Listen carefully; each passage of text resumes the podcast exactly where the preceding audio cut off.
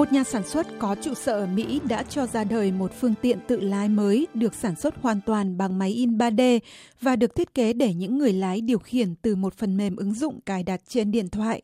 Nhà sản xuất thiết bị này, Locomotors của tiểu bang Arizona, đã giới thiệu chiếc minibus này vào tháng 6 vừa qua ở khu vực bờ đông của Mỹ. Người đồng sáng lập là giám đốc điều hành của công ty John Rogers đã so sánh sự chế tạo ra các thiết bị này với những đồ vật nhựa được tạo ra của trò chơi Lego. Said simply, it's like Lego plastic filled with carbon fiber.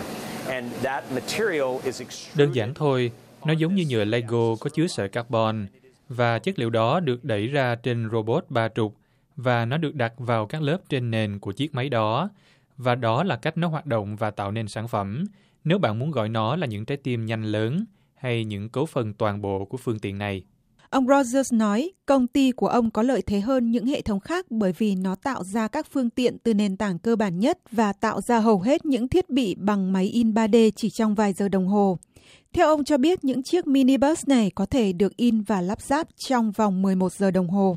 Công ty Local Motors cùng phối hợp với phần mềm siêu máy tính Watson của IBM trong nhiệm vụ này và chiếc minibus mà họ sản xuất có tên Oli có khả năng chuyên chở 12 người.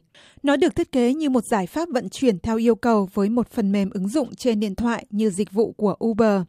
Oli sẽ sử dụng công nghệ được Watson hỗ trợ để thu thập và sử dụng các dữ liệu và giúp tương tác với khách hàng. Khu vực ở thủ đô Washington sẽ là một trong ba nơi thí điểm trong vòng một tháng tới cùng với Las Vegas và Miami. Local Motors cũng đang thương thảo để thử nghiệm các phương tiện này ở hàng chục thành phố trên toàn thế giới, bao gồm Berlin, Copenhagen và Canberra. Ông Rogers nói với hãng thông tấn của Pháp AFP rằng Local Motors có thể thiết kế và tạo ra các phương tiện theo những yêu cầu đặc biệt và cung cấp dịch vụ cho các chính quyền địa phương và những người mua khác. Theo ông Rogers, phương tiện này cùng với công nghệ tự lái của nó đã sẵn sàng lăn bánh ngay khi nào luật lệ cho phép. Các bạn đang theo dõi bản tin khoa học của đài VOA phát thanh từ thủ đô Washington. In 3D với kim loại đang nhanh chóng trở nên hiện đại hơn khi các máy in 3D trở nên rẻ hơn, Ngành công nghệ này đang hợp tác với các trường đại học để làm cho các quy trình trở nên trao chuốt hơn cho việc chế tạo những thứ mà trước đây không thể làm được. Một phòng thí nghiệm in 3D mới nhắm mục tiêu đem công nghệ mới đến gần hơn với việc sử dụng hàng ngày. Lớp này trồng lớp khác, một chùm laser tí xíu phun bột thiếc vào một khung thép cứng. Chiếc máy gần như không gây ra tiếng động nào và không cần phải có người điều khiển. Các kỹ sư nói đây có thể là tương lai của ngành công nghiệp chế tạo thép. James Kasman là giám đốc điều hành của Ansys, một công ty phát triển phần mềm máy tính có trụ sở tại tiểu bang Pennsylvania của Mỹ.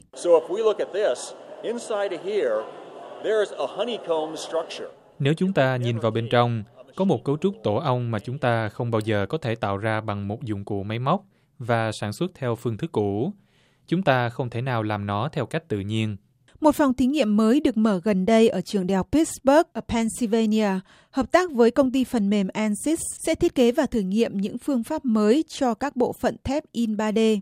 Alberto là một giáo sư khoa khoa học kỹ thuật và chất liệu của trường đại học Pittsburgh.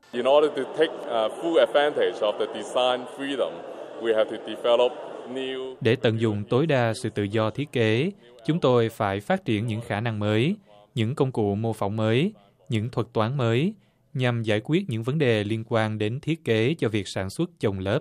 Trong việc sản xuất chồng lớp, chất liệu được đưa vào lớp này chồng lên lớp khác, hoàn toàn trái ngược với phương thức sản xuất theo lối giảm trừ truyền thống. Trong đó sản phẩm được tạo ra bằng cách gọt bỏ đi những vật liệu thừa bằng các dụng cụ đặc biệt. Phương pháp theo lối giảm trừ tạo ra rất nhiều rác thải, trong khi phương pháp sản xuất đắp dần tiết kiệm vật liệu bằng cách tạo ra các lỗ hổng nơi nó không cần thiết. Các máy in 3D cũng có thể tạo ra các hình khối mà trước đây rất khó làm hoặc thậm chí là không thể tạo ra.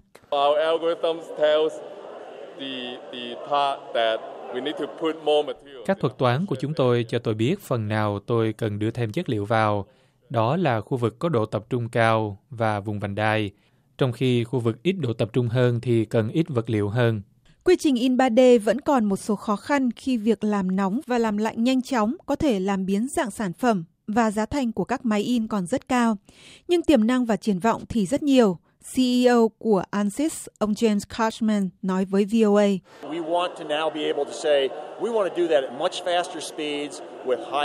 Chúng tôi đang in một loạt các sản phẩm khác nhau, nhưng lúc này chúng tôi muốn nói rằng chúng tôi muốn làm điều này với tốc độ nhanh hơn nhiều và với khả năng cao hơn.